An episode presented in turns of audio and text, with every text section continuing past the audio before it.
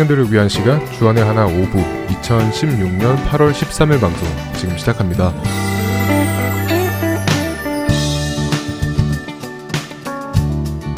애청자 여러분 안녕하세요. 진행의 박은규입니다. 안녕하세요. 정다은입니다. 지난 한 주도 세상의 가치관을 따르지 않고 영적으로 깨어 기도하는 여러분 되셨으리라 믿습니다. 다음 점에 아프가니스탄에서 벌어졌던 미 해군 특수부대 레드윙 작전이라고 알아요? 어, 레드윙이요? 그쪽이 제 관심사는 아니라서 아, 어- 어쩌면 한 번쯤은 들어봤을 수도 있을 거예요. 어, 영화로도 만들어졌거든요. 아, 그래요? 영화로까지 만들어졌다면 꽤 흥미있는 내용이겠네요. 레드윙 작전이 뭔데요? 어, 흥미라기보다는 생각해 볼 만한 주제인데요. 제가 이야기를 들려드릴게요.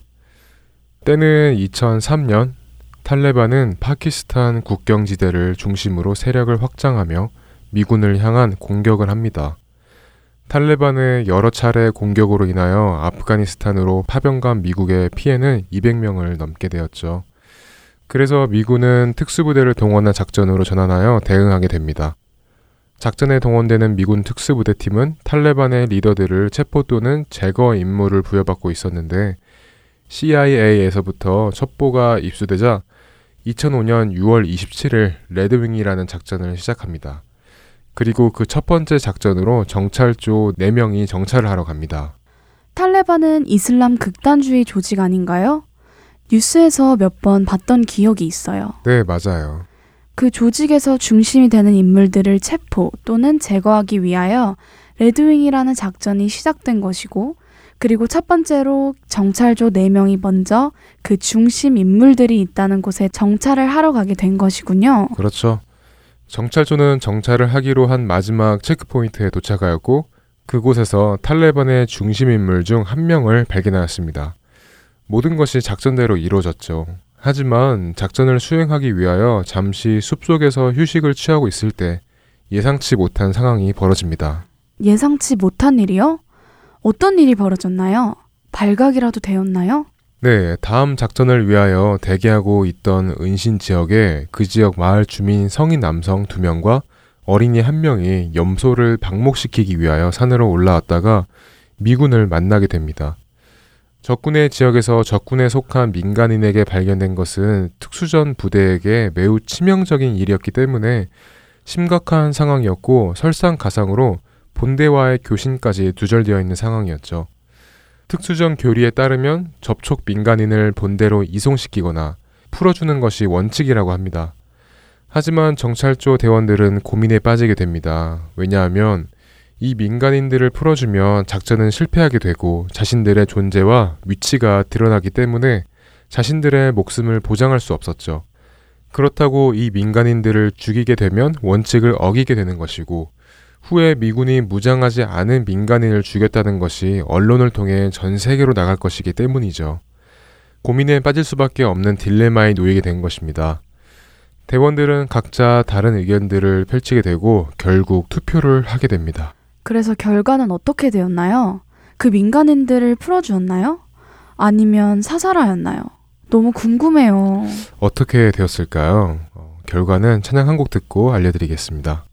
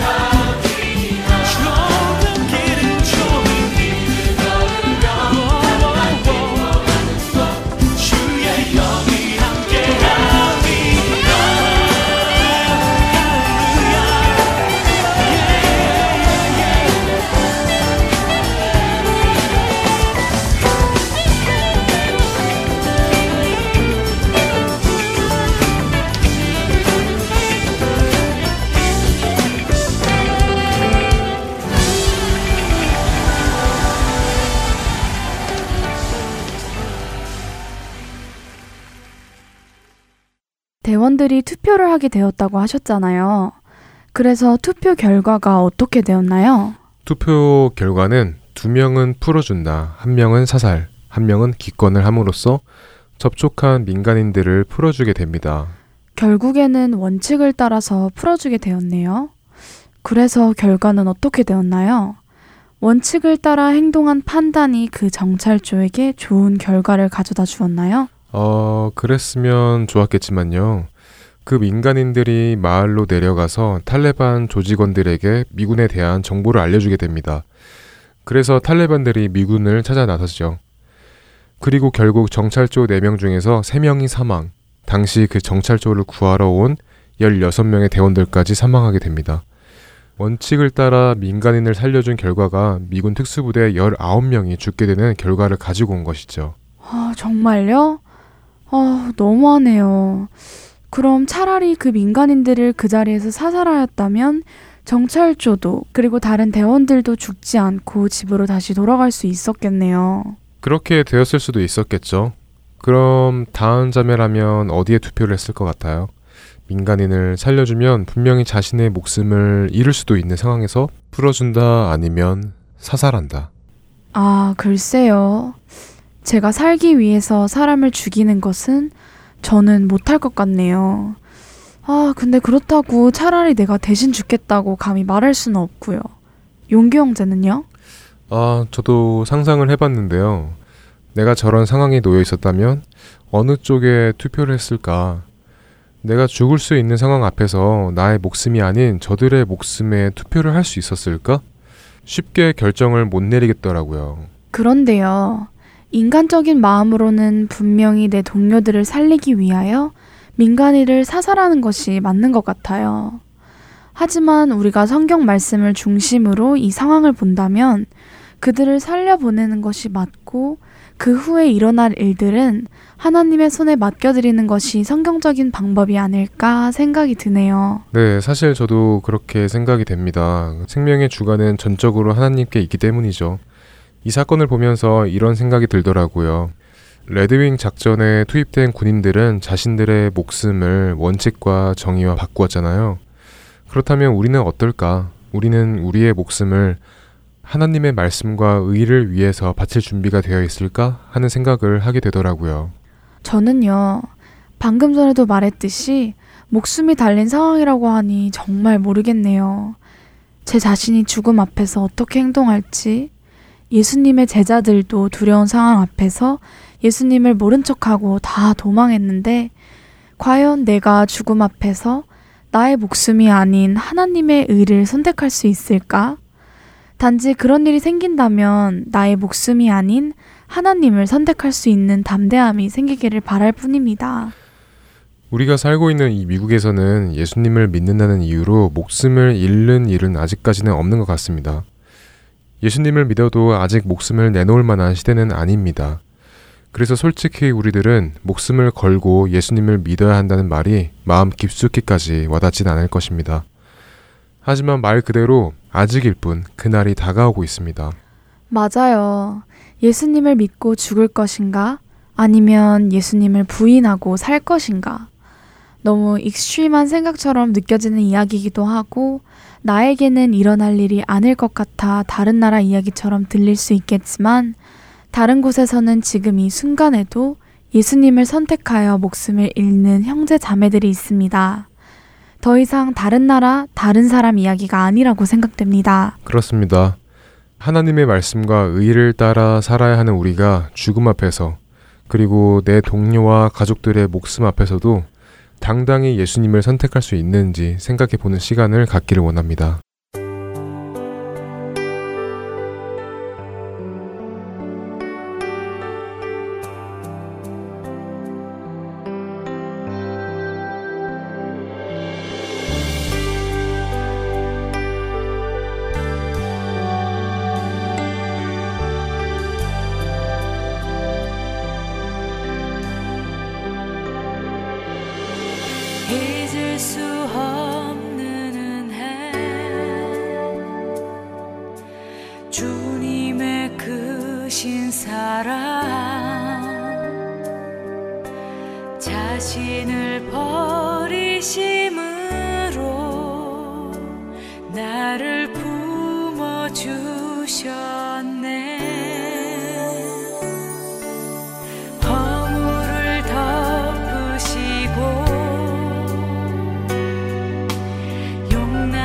心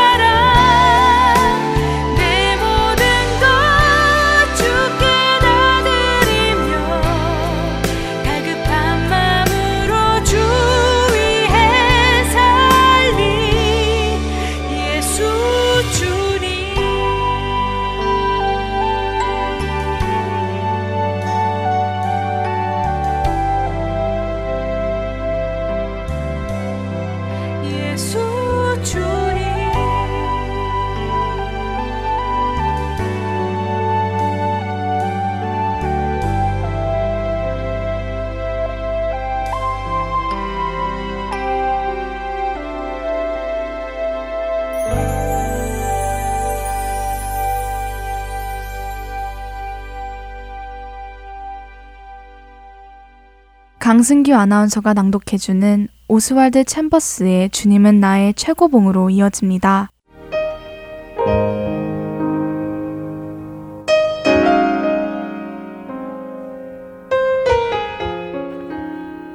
너희가 나를 선생이라 또는 주라 하니 너희 말이 옳도다. 내가 그러하다. 요한복음 13장 13절의 말씀입니다. 예수님은 절대로 자신의 권위를 주장하지 않으십니다. 그분은 결코 너는 반드시 나를 따라야만 한다 라고 명령하시지도 않습니다. 오히려 그분은 우리를 완벽하게 자유롭게 하십니다. 그분은 우리를 너무 자유롭게 하셔서 지난 역사의 사람들이 그랬던 것처럼 우리는 그분의 얼굴에 침을 뱉을 수도 있을 만큼 자유로우며 심지어 그분을 죽일 수 있을 만큼 자유롭습니다. 그리고 설사 우리가 그런다 하더라도 그분은 우리에게 아무 말도 하지 않으실 것입니다. 그러나 주님의 구속함으로 인해 우리 안에 그분의 생명이 잉태되고 나면 우리는 나 자신이 주님의 완전한 권위 아래에 있음을 인식하게 됩니다. 그리고 우리는 그분이 모든 권세를 받으시기에 합당하신 것을 인정하게 됩니다.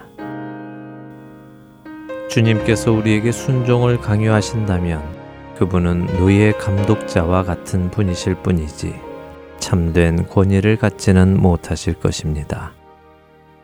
그렇기에 우리 주님은 결코 순종을 강요하지 않으십니다. 우리가 진실로 주님을 인격적으로 만나고 그분의 가치를 깨닫게 된다면 그분이 강요하시지 않아도 우리는 그분께 순종할 것이기에 그렇습니다. 그때 우리는 너무도 자연히 그분을 우리 삶의 주인으로 모실 것이며 아침부터 저녁까지 주님을 경외하며 살게 될 것입니다. 우리는 이 시대의 변질된 순종이라는 말의 정의부터 다시 세워야 할 것입니다. 순종은 동등한 두 사람의 관계에서만 가능합니다. 마치 아버지와 아들이 동등한 두 사람인 것처럼 말입니다. 주인과 노예의 관계가 되면 참된 순종이라는 말의 의미는 사라지게 됩니다. 예수님께서는 나와 아버지는 하나이니라 라고 하시며 그분과 아버지 하나님이 동등한 입장이신 것을 말씀하셨습니다. 그러나 그분은 아들이셨지만 순종하셨습니다. 그분은 아들이 되기 위해 순종하신 것이 아니라 아들이시기에 순종하셨습니다. 여러분께서 은혜 안에 자라나고 계시는지 확인하기 원하신다면 여러분의 순종함을 보시기 바랍니다.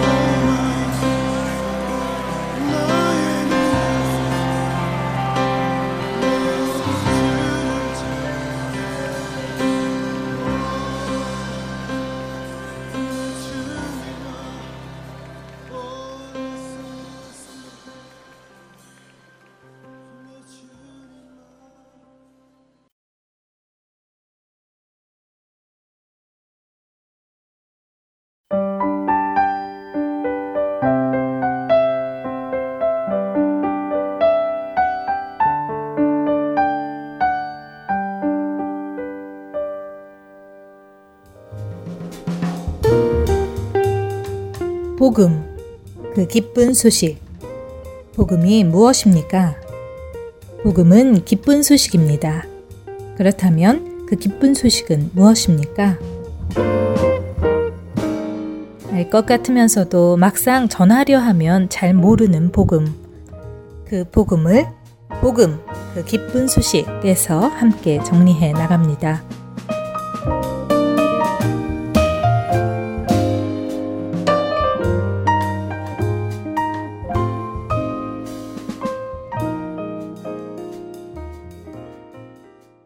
설교 말씀으로 이어집니다. Redeemer Presbyterian Church 팀 켈러 목사께서 말씀 전해 주십니다. 오늘의 주제는 Thy will be done. 마태복음 6장 9절부터 15절까지의 말씀입니다. 은혜의 시간 되시기를 바랍니다.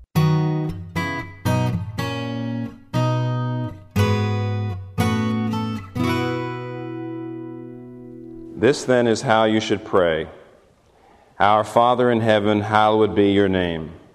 Your kingdom come, your will be done on earth as it is in heaven. Give us today our daily bread. Forgive us our debts, as we also have forgiven our debtors. And lead us not into temptation, but deliver us from the evil one. For if you forgive men when they sin against you, your heavenly Father will also forgive you. But if you do not forgive men their sins, your Father will not forgive your sins. This ends the reading of God's holy word. Today, we look at the, the last aspect of the Lord's Prayer. And today we're going to talk about how God answers prayer. And to many people, this is the whole point of prayer. The whole point of prayer is how do you get God to give you things? How do you make application for your needs? How do I do it? How do I get God? Isn't that the main point? How do I get God to give me what I need? Now, I hope up to now that you have realized that we have made clear that that's not the point of prayer. The point of prayer is not at all to get God to give you what you need. And if you think that is the main point of prayer, you will get very little. That's the irony of prayer. Prayer is very effective for those people who don't come into it hoping that it will necessarily be the primarily a way that you get God to give you things. The prayer of a righteous man availeth much, and the prayer of a person who is not out necessarily to use prayer to get God to gimme things, uh, that's not the point. We've said the point of prayer is to get the heart back into its true orbit, to center on God, to worship and glorify and center on God. That's what prayer is.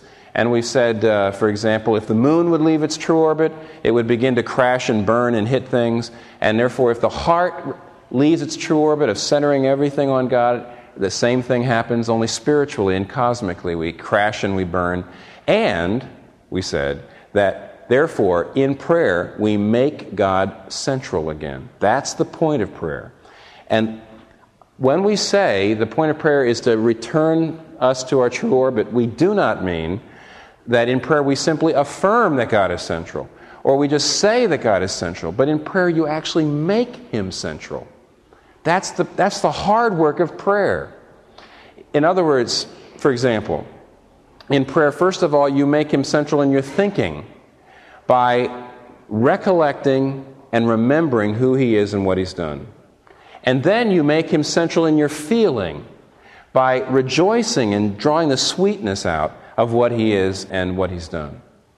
And then lastly, you begin to make Him central in your planning by rethinking all of your understanding about your problems and your needs in light of who He is and what He's done. Hear that?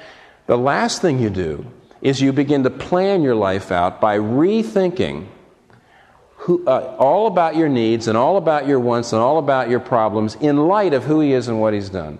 And so there's a movement in the Lord's Prayer from adoration, we've said, and centering everything on God. And then, secondly, we were able to say, Give us this day our daily bread. Or put it this way Jesus says, let me paraphrase in the Lord's Prayer, after you are done centering your heart and mind on the fatherhood of God and His heavenly power, and then submitting completely to His royal lordship by saying, Thy will be done, then you can go and start asking for your daily bread and for protection and for provision.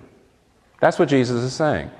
All of the adoration part of the Lord's Prayer comes out to this climax Thy will be done. And Jesus says you may not do an end run around that. You may not go to your daily bread. You may not start asking about your specific needs until you've brought all of that to a climax and you're able to say to God, I submit right now to your Lordship in every disposal of your will. Then you may go and talk about the provision. So there's an order here. And the order must be obeyed, the order must be honored, or you rip up the fabric of prayer. First, accepting Thy will be done. Then asking. First accepting, submitting, seeing his loving purposes in everything, submitting to every disposal of his will, accepting, Thy will be done, and then asking. And that's the order. And that's how we're going to look at how Jesus Christ says you can make application to God. First accepting, then asking. Look, let's apply it. Number one, accepting. What does it mean to pray, Thy will be done? You can't get to give us this day our daily bread. You can't get to, to, to deliver us from evil. You can't start praying for the things you want and for protection from the things that you fear until you first hit, Thy will be done. What does it mean to pray that? Well, let me give you two case studies. First case study is Paul. And Paul is a terrific case study. If you look up every place that Paul prays for his friends, you will find something absolutely remarkable. In the book of Philippians, he prays in chapter 1. In the, in the book of Colossians, he prays in chapter 1. In the book of Ephesians, he prays in chapter 1 and chapter 3. So you have four prayers. Go look and see how he prays for his friends. And you will see a surprising absence of any prayer for relief from troubles, for healing, for overcoming problems, for happiness. You don't see him praying for that. Instead, he prays in the greatest detail. He prays for spiritual insight and an overwhelming sense of the grandeur and glory of God and a transforming, vivid faith. That's what he wants more than anything else for his friends. And he leaves out all the other things that surely must have been plaguing them. He doesn't even mention them. Why? Here's why. We're all obsessed with this idea that the main reason we're unhappy is because of things outside of us. That is a presupposition, that is a premise, that is an unconscious assumption. That the main reason we are unhappy is because of certain conditions on the outside of us that are making us unhappy. And therefore, we become obsessed with changing those conditions, and everything will be fine if that happens. That's not true, though. Because Paul and Jesus, Jesus right here, and Paul in his prayers are constantly saying what you really need is for a change inside. You need, above everything else, your real problem is a lack of enjoying God, a lack of love for God, a lack of understanding God. Your real problems come from an internal condition, not an external condition. Now, you know, what's interesting to me is that there's a, a particular school of therapy, of uh, counseling, and some of you I'm sure are aware of. Uh, professionally, you might use it, and some of you may have, may have been used on you, or uh, you may have read about it. It's an area called cognitive therapy. And in cognitive therapy, uh, this is a very helpful insight. Cognitive therapy will come to a person and say, the reason that you're unhappy is not because of things outside of you, but because of your response to those things. And so, for example, a cognitive therapist will, will talk to Mr. Jones, and Mr. Jones says, I have an ulcer, and the reason I have an ulcer is my wife. And you sit down, a good, good cognitive therapist will say, Well, no wonder you feel so helpless and hopeless because you can't change your wife, and that's why you have an ulcer. But that's not true, Mr. Jones. Mr. Jones, I know another man named Mr. Smith. And Mr. Smith has a wife just like your wife and has a temperament just like your temperament. And therefore, you kind of rub each other wrong all in the same way. But Mr. Smith forgives his wife, and he doesn't have an ulcer. And so, the cognitive therapist would say, Don't you see that the cause of the ulcer is not your wife, but your response to your wife? The cause of the ulcer is not your external circumstance, but your internal response. Now, that's what a good cognitive therapist will do, and it's actually pretty effective. It's a bit of a mental trick in some ways, but it, it's, it's helpful. But there's a spiritual application of that. That's a mirror, I think, just a, a dim reflection of what Paul is saying, what Jesus Christ is saying right here. The reason that they're always praying in a certain way for the inside is because we also are obsessed with what we think is really making us unhappy on the outside. Paul knows that our real problem is we do not know enough about the glory of God and the high privileges that are ours in Jesus Christ. If you're a Christian, why are you so miserable? Maybe you're anxious. The reason you're anxious is because you don't know enough about the goodness and power of God. You may know it intellectually, but it's not something that thrills you. It's not something that affects you. It's not something that you're grasping, see. And Paul knows that it's not that threatening situation that's making you miserable, it's your inability to focus on God. Or give another example why are you depressed? In every case when I'm depressed, I know it's because there's something I want more, something I value more than the inheritance I have as a Christian. Let, let me bring this down to earth. Imagine walking up to a child who's six years old, and this child's truck is broken. Very important thing in his life. And you come up and he's crying and you say, Hey, honey, I have something to tell you. Let me tell you, I just got this in the mail. Let me tell you, you have just inherited $20 million. Uh, an uncle died and left you $20 million, and now look what you've got. Who cares about the truck? And what does the six year old do? The six year old say, Oh, $20 million. Who cares about the truck? No, that's not what a six year old does. He's a child. A six year old doesn't have the cognitive uh, ability to understand that. And all the six year old does is say, Who cares about $20 million? I don't have my truck.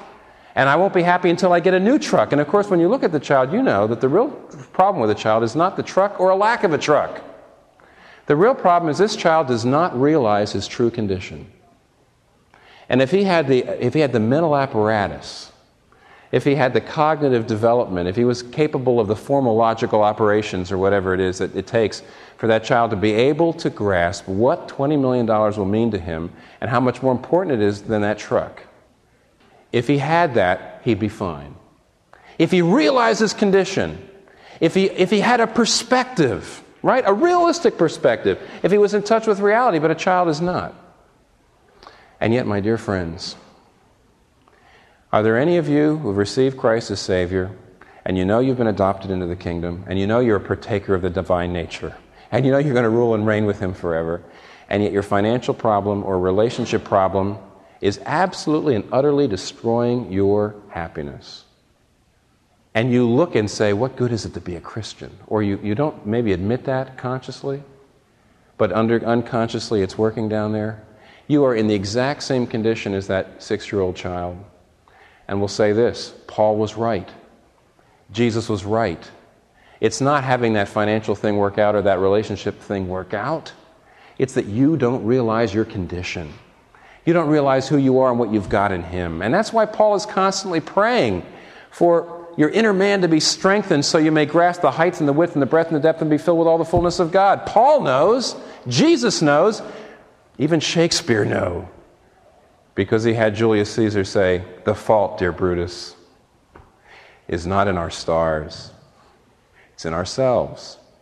The fault, dear Brutus, is not in our external circumstances.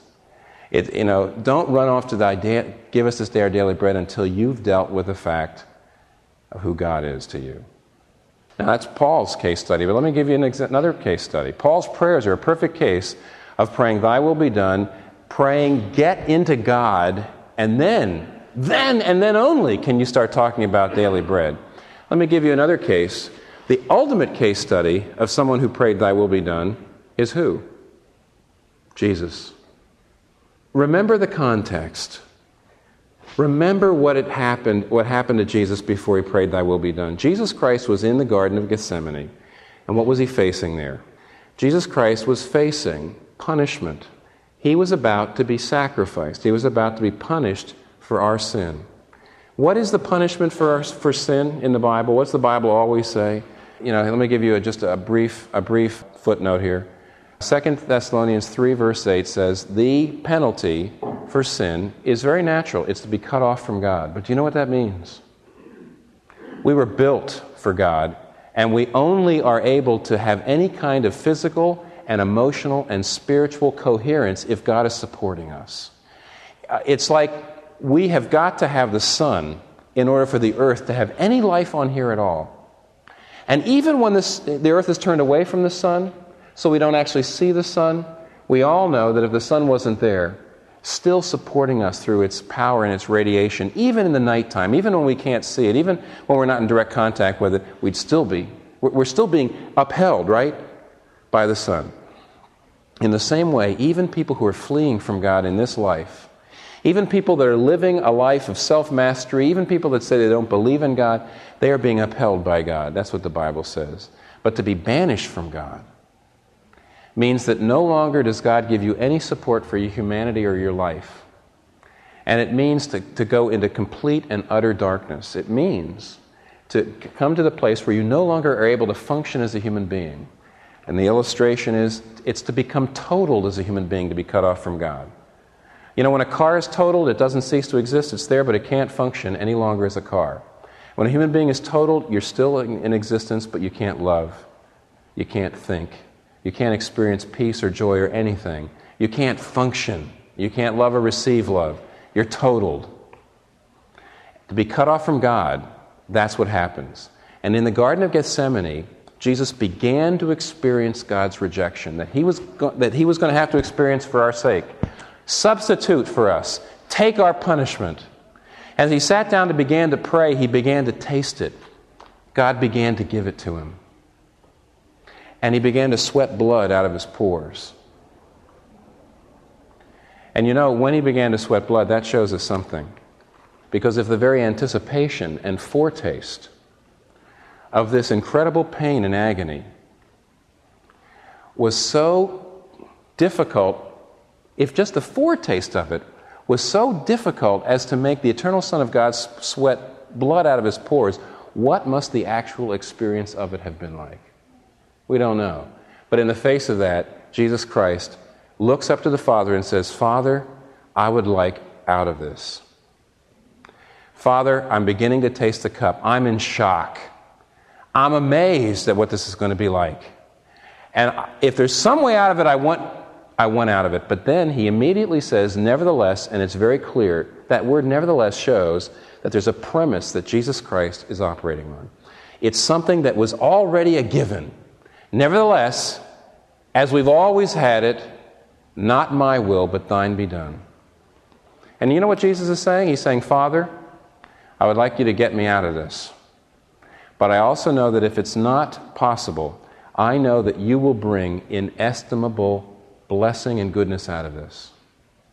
Not my will, but thine be done. What did it cost Jesus to say, Not thy, my will, but thine be done? What did it cost him? We'll never know. But I do know this, and this is what's staggering. In Jesus' case, Jesus was facing mind blowing horror. Nobody in this room will ever come any close, anywhere close to that. No human being has ever been anywhere near that. Nobody else ever paid such an incredible dear price, nor ever will pay such an incredible price to say, Thy will be done. And yet, in Jesus' case, who paid the greatest price of all to say it, it was worth it. It's hard to believe, but it was worth it. Because those several hours of absolutely staggering and mind blowing pain resulted in a glorious deliverance and a new redeemed world that will last forever. That's what it cost Jesus Christ to say, Thy will be done. Now, somebody says, So what? That's very interesting and that's very moving, but I'm not Jesus. So if you're trying to tell me I got to turn around and, and look at my problems in the face and say, Not my will, but thine be done, I'm not Jesus. Jesus could do that. He was the Son of God. I'm not Jesus. Well, listen, I know that. And nobody's ever going to ask you to do exactly what Jesus did. I just said that. But at a much lower level, not, no one can duplicate what Jesus said, but at a much lower level, you can imitate it. And it is possible. Some years ago, a man named George Matheson, about 100 years ago, a man named George Matheson, a Christian, was about to be married, and while he was engaged, he went blind, permanently blind. And not only did he have to face a, life, a lifetime of darkness, but in the wake of that, his fiancee broke off the engagement. And so he knew he was now relegated not only, you know, it, not only to a lifetime of darkness, but a lifetime of loneliness. Uh, you know, you'd think one of those or the other of those would be possible, but uh, together, man, that is a crushing burden. What did he do with it?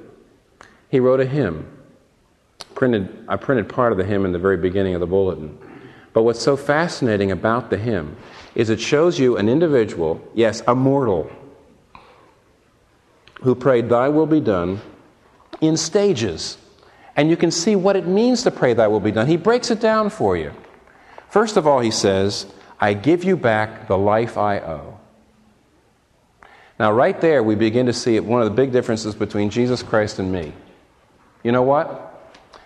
Jesus Christ was the only person who, when he said, Thy will be done, he was the only person who, when he took suffering, didn't deserve it. He's the only one that could have actually said, I don't owe anybody this. You see, when Jesus was sitting there in the Garden of Gethsemane looking at the cup that he was about to drink, you know what he could have said? With absolute justice, he could have said, Why should I?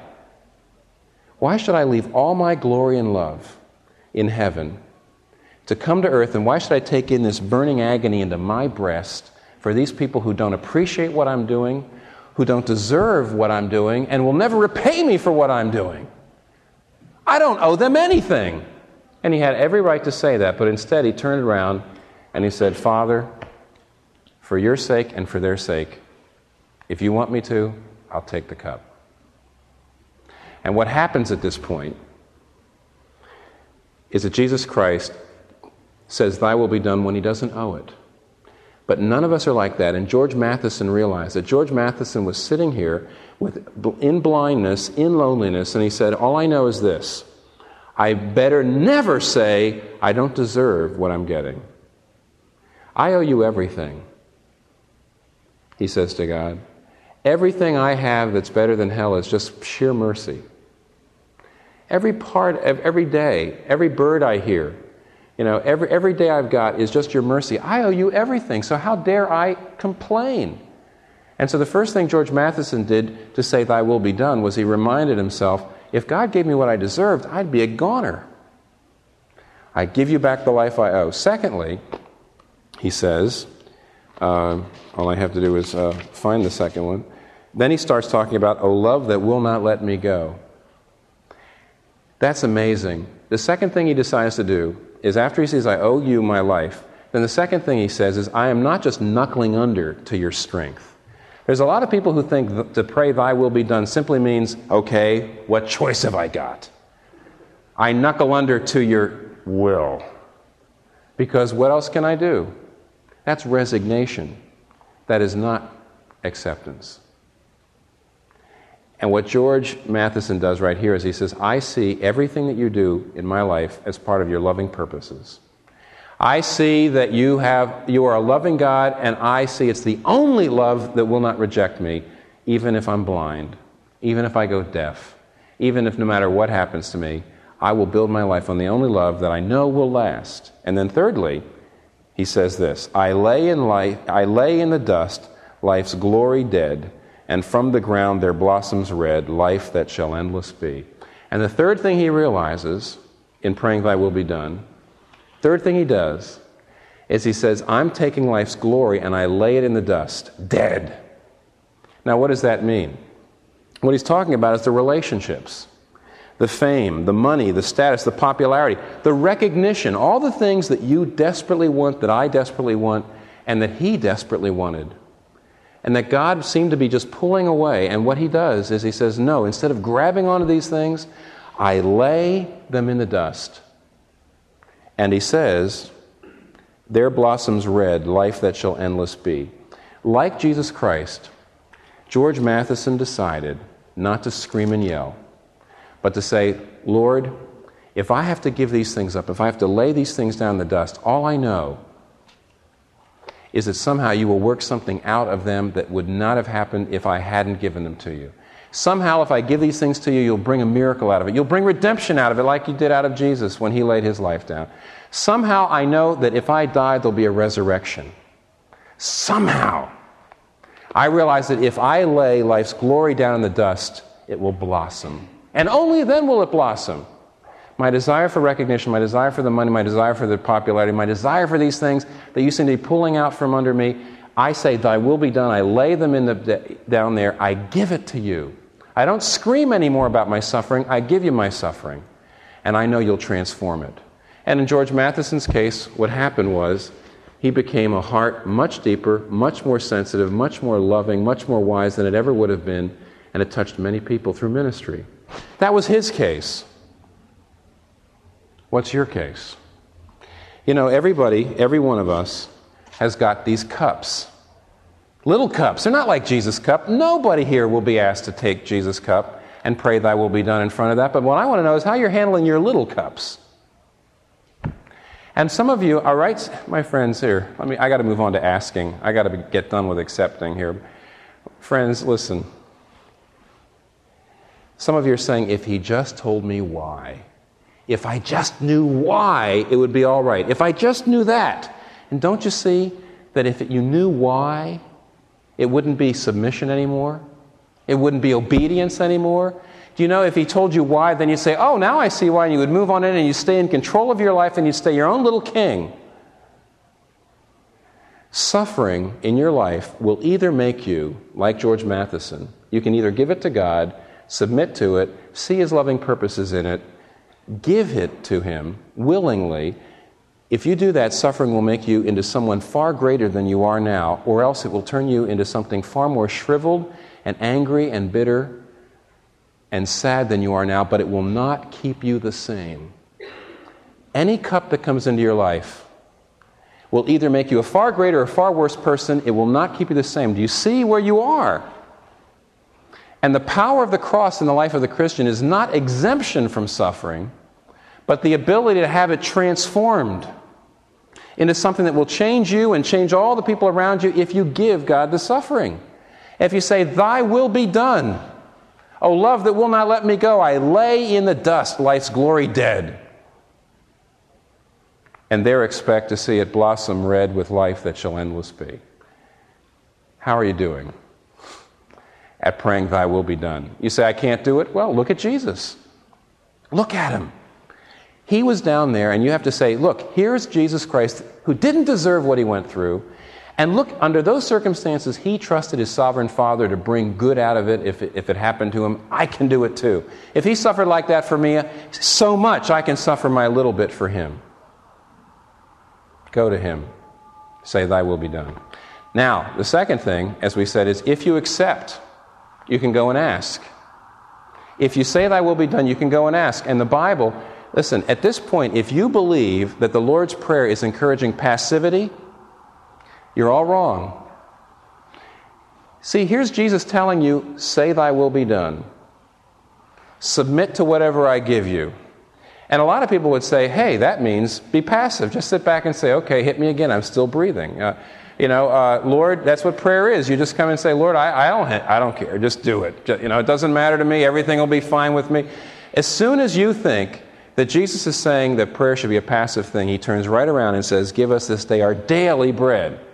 That means anything, no matter how basic, no matter how specific, no matter how detailed, be direct. Go after him constantly. Ask for everything.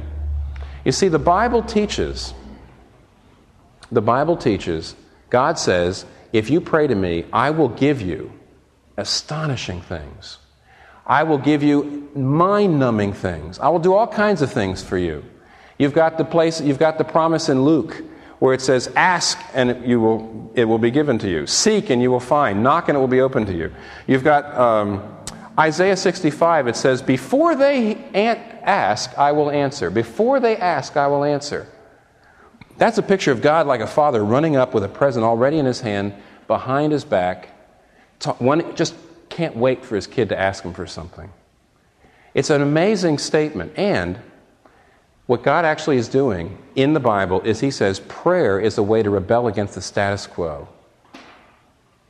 There's this fascinating place in John chapter 14 where Jesus says this Anyone who has faith in me will do what I am doing, and he will do even greater things than these because I am going to the Father, and I will do whatever you ask in my name so that the Son may bring glory to the Father. You know what kind of claim that is? He is saying, I'm going to the Father, and I'm going to sit down at the right hand, and I'm going to begin to spread his kingdom. God hates oppression and poverty. God hates pain and suffering. God hates conflict and strife. And I'm going to spread the kingdom through my power and my word and my spirit. And I want to spread the kingdom. I want to release my kingdom power into the world through your prayers. You see things that you know God hates. You see things that are the consequence of evil and sin. God's, Jesus Christ's power in history is released through your prayers. That's the setup. However, having said that, you have to remember that this incredible, powerful thing called prayer is being put into the hands of children. Our Father who art in heaven. Jesus is teaching us, reminding us that we are children. And whenever you put a weapon like that in the hands of children, any very, very wise father will put on it a safety catch. And you know what the safety catch is? The safety catch is God will never give you something you ask for that's bad for you. Let me give you an example. Another children's example. Why? Because prayer is a family issue. God, Jesus Christ demands that when you pray, you go to Him as Father. Imagine a parent and you come to see a child, and the child is, wants to, wants to uh, start to light some firecrackers, and you say, Hey, this is dangerous. I've seen children whose hands have been blown off with firecrackers. We're not going to do it. But I understand what your problem is. You're bored. And, and, and, you're, and it's a, you know, you don't have anything else to do. And if you just forget the firecrackers, come with me and I can take you someplace that'll be so great. So much more fun than the firecrackers and safe too. And what does the child say? I want my firecrackers or I don't want to go anywhere. Now, what's, what's the principle? Number one, a good parent, when the child is asking for something that is bad for him or her, a good parent will not give the item but will respond to the need. You see, when the child asks for firecrackers, you realize what the child is really saying is, I'm bored, I'm unhappy, I want to do something, I want to have fun. And so what you say is, No, not that, honey, but I'm going to give you what you really are after. I'm going to, I, I will not give you the item, but I will respond to the need. The Bible promises, in a sense, that there's no such thing as unanswered prayer. There's places where Jesus says, Anything you ask for in my name, I will give to you. How does that jive? Hebrews chapter 5, verse 7 says that Jesus Christ poured out his heart to God with strong crying and tears in the Garden of Gethsemane, and he was heard for his reverent submission. The first time I read that verse, I said, You're kidding. What do you mean he was heard? What do you mean he was answered? It seems to me the Garden of Gethsemane, you have a perfect example of unanswered prayer, but there's another sense in which no. No. When you ask for something that's bad for you, what God denies you in kind, He will give you in value. It is absolutely critical to see that. If you ask God for something and you ask for the wrong thing, He will not give it to you, but He'll always respond to the need. And so, in that sense, He'll answer it. And that is very important to see, extremely. Do you believe that? I don't know where you're coming from, but it may be right now there's things going on in your life like that. Why doesn't God answer your heartfelt prayer? This isn't the right time, and it may never be the right time. But I'll tell you this much you're a child, He's a father. That's the whole issue of prayer. And I know this, and you know this if you've ever been around children. Children almost every day ask for things. Almost every hour ask for things that are wrong for them. Almost every hour. It's the nature of being children. And when you say no, they've got two possible things they can do. They're not going to understand. They don't have the wisdom, they don't have the ability to understand why not. They can either say, All right, all I know is that my dad loves me, and that when I obey him, generally it works out, and so I'll trust him. Or, or the child can get angry and stamp off and become cold, and then the father can't even respond to the need. I want to know right now is what you're doing. How are you responding? Because I know everybody in this room. I know everybody in this room. You say, You've never met me. You're made of the same stuff I'm made of. And I know you've been disappointed. And I know that there are prayers, even if you're not a believer, even if you don't even know you believe in God, you've prayed. And things have been turned down, and I want to know how you're responding. Are you responding the first way, saying, I know He's a Father and I trust Him? Or are you responding the second way? Don't you see why some of you are not going flat out for God? Because underneath you're demanding an explanation. And you're saying, until I know why, until I get that explanation, how can anybody expect me to be flat out for God? But that's insolent, it's unfair, and ultimately it's self destructive. You know which kind of children are the closest to the Father's heart? It's the ones who know their children. It's the ones who don't insist they know it all. It's the ones who say, hey, I'm just a kid, so I'll trust you. Because they're not kids anymore, they're on their way to adulthood. And in some situations, you're going to have to say that. You're going to have to say, Father, Thy will, Father, give us this day our daily bread, but I know that if I don't get the item I ask for, I don't expect an explanation because I know how crazy it is to try to give a lecture on electricity to a two year old who I'm trying to pull away from the outlet. He can't understand. I can't understand. I take away my right for an explanation, and I trust you. And that's the kind of child that's closest to the Father's heart. Let me close with this little illustration. How do you know if this is if prayer is going to work in your life? You see, if you accept, if you say thy will be done, the Bible then says, then go to God and ask for all kinds of things.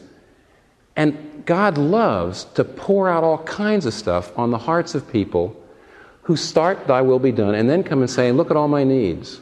God will do all kinds of things. He'll change your life. He'll change the people around you. He releases his power out into history through your prayer. If first you put your heart in this condition of saying, Thy will be done. I'm a child, you're the father. There was an unhappy man named Jacob. We're told about him in the book of Genesis.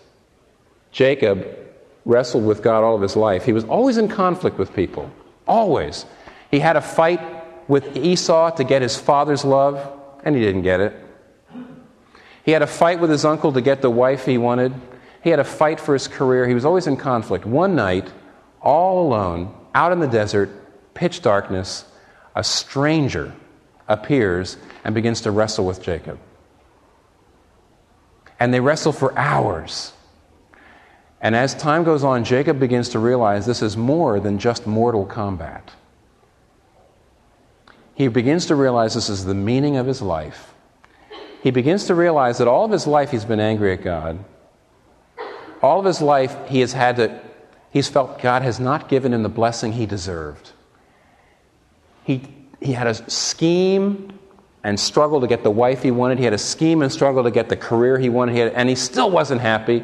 God never gave him what he deserved. And now, Jacob begins to realize, he begins to suspect that this one that he's wrestling with is the angel of the Lord, God in human form.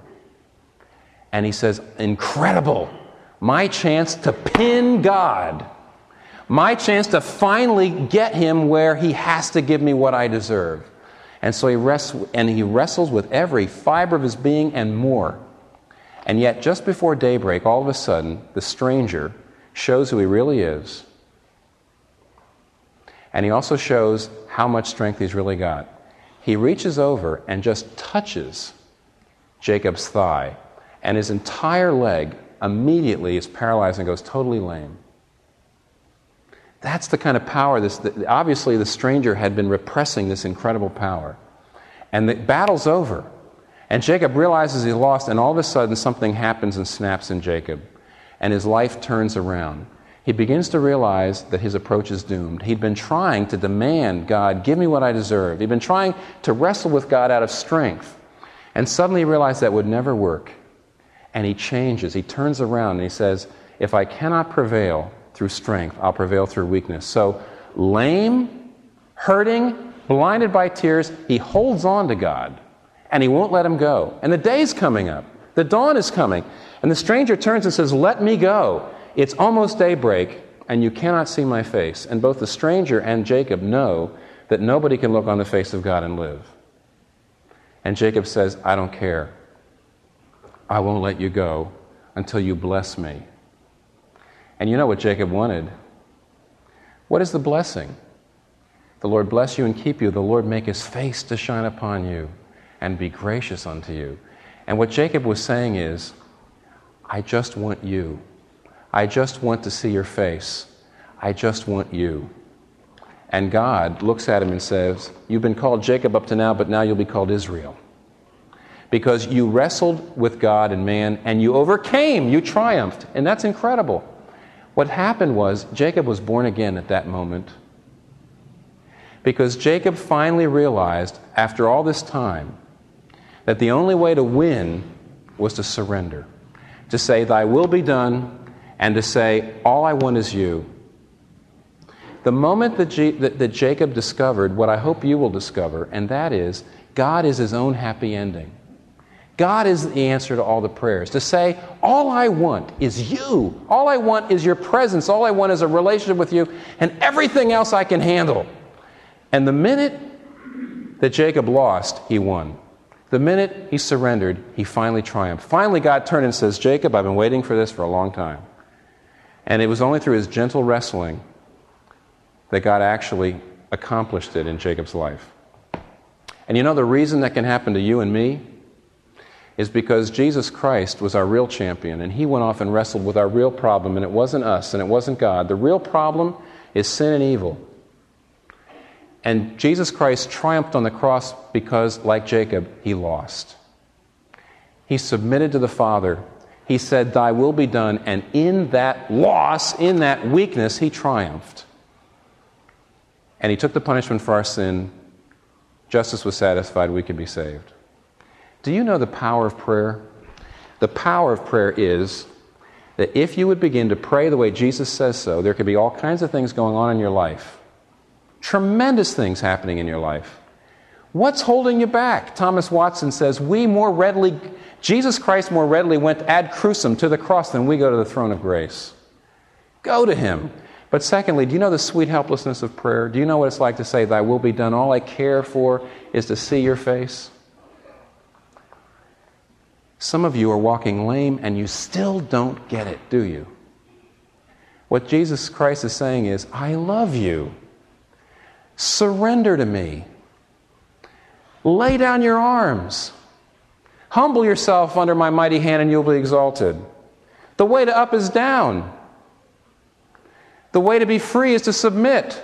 The way to power is to serve. The way to lose your life is to find it. The way to find your life is to lose it. And the way to the crown is by the cross. Let's pray. Our Father, all we ask is that you would show us that we cannot take an end run around, thy will be done. Teach us to say, thy will be done, so that then you can pour down all kinds of daily bread on us. That's all we ask. We ask, Father, every single person in this room has little cups that we're just having trouble handling. Every person in this room is struggling to pray, Thy will be done. For some of us, the moment that we finally pray, Thy will be done, we will be converted and brought into your family. And for the first time, we'll receive Christ as Savior. And for the first time, we'll give our lives to you. And for the first time, we'll know you personally.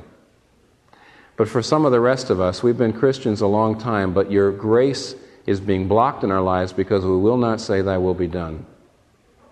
Father, show us, remind us that the way up is down, and the way to find our life is to lose it. In your service, we pray it in Jesus' name. Amen.